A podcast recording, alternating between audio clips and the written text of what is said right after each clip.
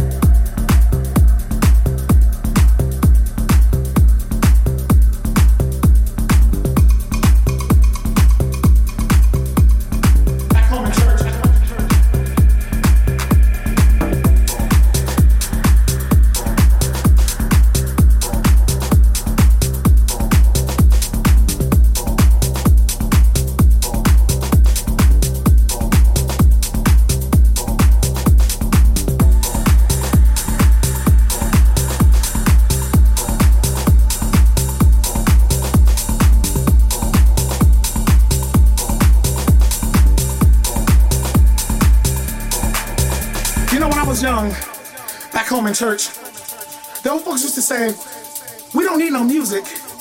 All we need is our, is our hand clapping and our foot stomping.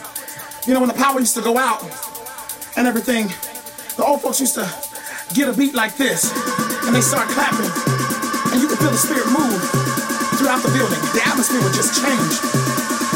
And you see an old mother just sitting over there rocking on the mother's board, just rocking. You knew something was about to happen. When she started moving, she started coming to life over there.